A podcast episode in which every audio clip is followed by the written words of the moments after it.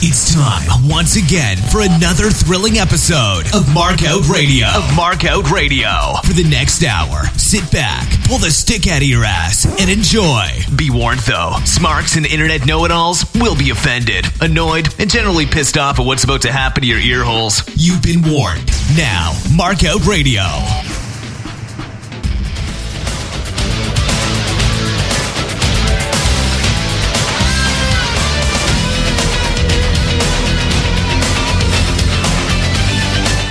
That's right. Welcome back to Markout Radio. Episode 26 of Markout Radio Goes Nitro. Our special day's bored and needs to go do something with his time on a Sunday afternoon. Bullshit shenanigans. For February 26, 1996, out of the Knoxville Civic Coliseum, Knoxville, Tennessee, hosted by, of course, Eric Bischoff, Bobby the Brain Heenan, Steve Mongo McMichael, and the retarded little dog. Dark matches this week. The Blue Bloods, Earl, Robert Eaton, and Lord Steven Regal defeat Dirty Dick Slater in a two on one handicap match. Brad Armstrong defeats Disco Inferno, Battle of the Jobbers, and Johnny B. Bad, the television champion, retains versus Diamond Dallas Page in the last dark match on a Nitro. Johnny B. Bad would have. We're losing the bad man. We're losing him and his whole career is about to get flushed under the to- down the toilet because his wife is apparently hotter than he is. So there you go. All right, welcome to Monday Nitro. We're the greatest live wrestling show on Monday nights. Last week's ratings were like this week. Edges out Raw three point two to three point one. But anyways, we're live in Knoxville, where we're live as live can be to bring you live wrestling action live to your living room, live here on TNT, live from Knoxville. I wonder if Nitro's live. Thanks, Eric. Jesus fucking Christ. We have no idea how many people are there or how many people paid, but at the end of the year, WCW is back at this venue and they sell it out with 4,021. So it's safe to say they probably have a similar number here tonight. The commentators are talking all things booty and all things uncensored. Speaking of uncensored, the state of Mongo and his fucking dog. They're wearing matching leather jackets. Isn't that precious? Next thing you know, Mongo will be wearing tights and grabbing other dudes. Wait, what? Oh, right. A Golden Girl is ringside, and we get a lot more camera time tonight than she really should have. And there are some rumors online that she was staged there to get fans into the action. You know, before spending a few years doing some work in the Indies, I might have bought into that just watching wrestling on television. But frankly, I've seen grannies do much more than this old lady did. I mean, a buddy of mine does a Big Brother Robbers gimmick, Big Brother Bubba Rogers gimmick. Jesus Christ! And his day job is a teacher. Anyways, he works kids like no one's business. But when it comes to getting heat from the denture brigade, he is without equal. So I don't believe at all that she's a plant. I do believe that this is Tennessee. I do believe this is a huge pro wrestling state, and I do believe that this granny is crazy into wrestling. My opinion, by the way, is further driven home by how many times during the show security has to come over and talk to her. She is fucking gold. Just keep an eye out. Uh, she'll be the white bee bonnet haircut that'll come up every now and then on the hard cam with the black dress on.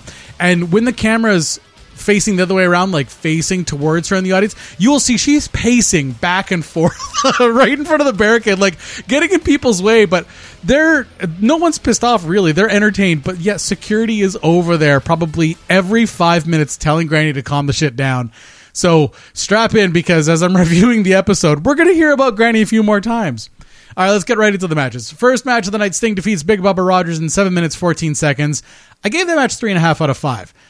Now, while Bubba is still making his entrance, and the war hasn't really started yet, Bischoff gives a rundown of what happened on Raw at the World Whining Federation. Isn't he just the edgiest guy? Just the edgiest. Now, I'll grant you that giving results from another territory is breaking kayfabe cardinal rules. So that, I guess, is edgy. But the World Whining Federation? What are you, nine? Afterwards, though, some commentators stay on point talking about actually this match that's going on in the ring. Now, first appearance of Granny in my notes here. Some angry Granny nearly took Bubba's head off twice, taking swipes at him as he walked past the barricade before security came and told her to calm her old tits down. Sting delivers probably the safest reverse pile driver in the history of wrestling, and the camera did not switch to another feed, but we got to see every every glorious slow motion version of this as possible, including Bubba's head not even remotely coming in contact with the ring to let you know just how fake this move really is. After the match, we get the Pep Boys Power Pin of the Week recap footage, which is just awesome. Commercial break and a WCW Mag promo. After the break, Mean Gene has a rant promo with Sting, Luger, and Legion of Doom. Sting's a brother in paint with the LOD, and they want to smarten Sting up to Luger's shenanigans. This whole promo was really crappy. This is what happens when LOD do not have Ellering or Sunny to speak for them. Oh, God. Sunny.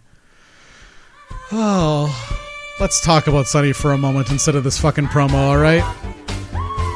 The WWF magazine, January 1998. Just, you'll thank me later. Go, just, yeah.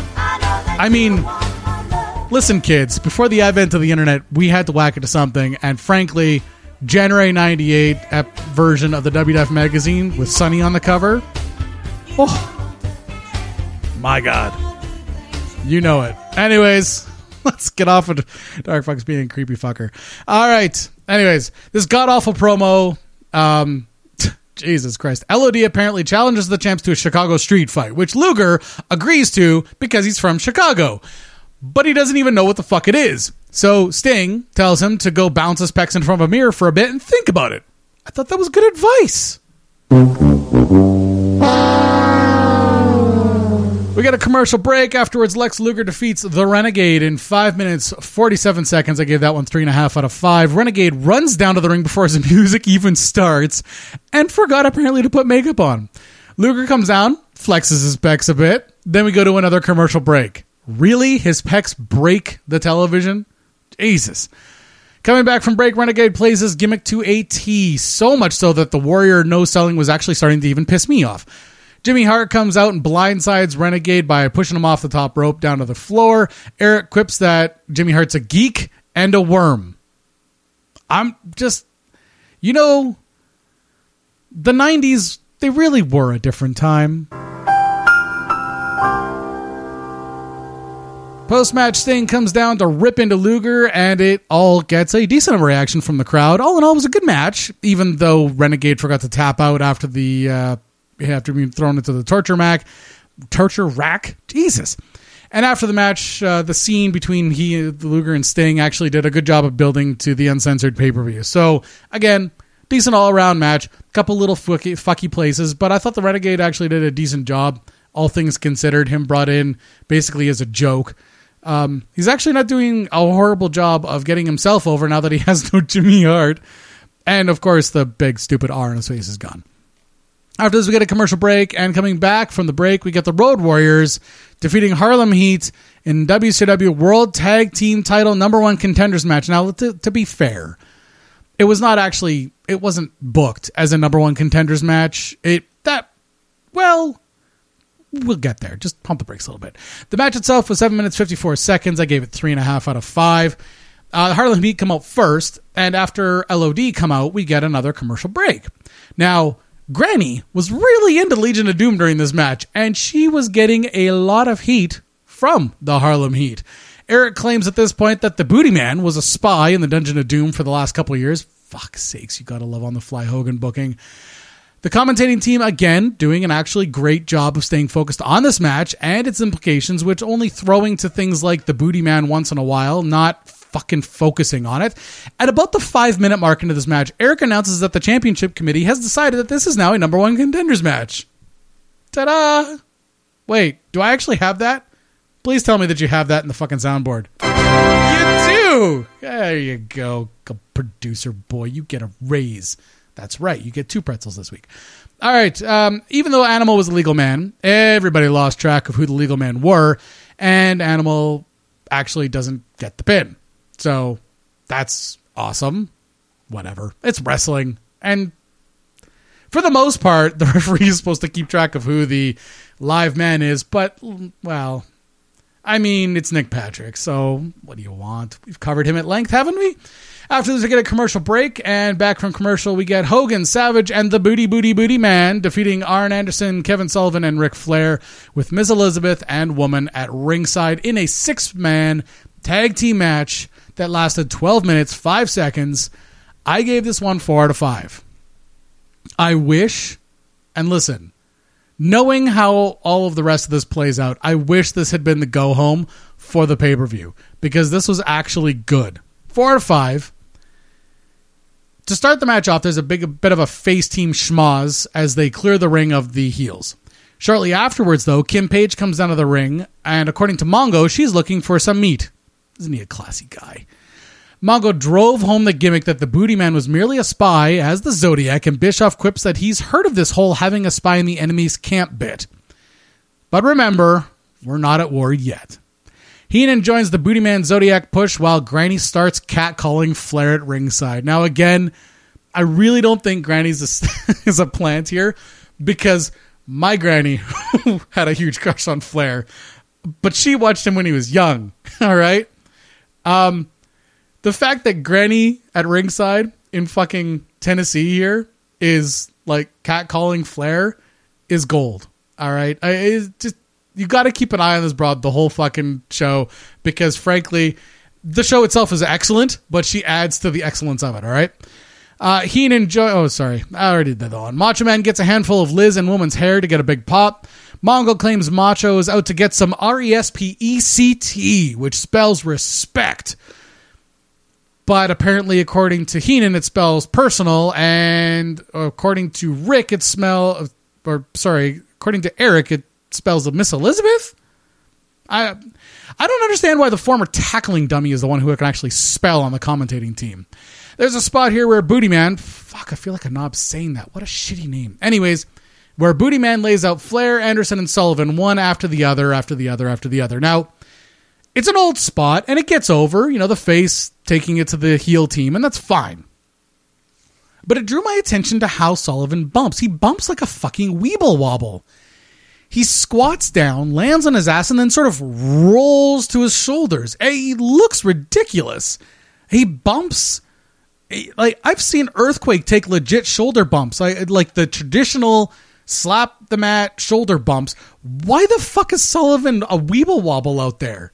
I mean, does he actually?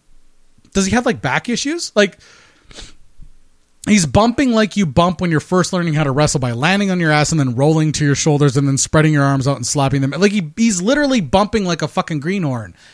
Is that just is that how he bumps or is he injured? What the fuck? Okay, listen. If you know why the fuck Sullivan bumps like a weeble wobble, email me, mlrmarkout, mlrmarkout at gmail.com. Let me know. It's fucking distracting me now because now I've gone back to look at previous matches to see if maybe I've just I've missed something all these years, and I have.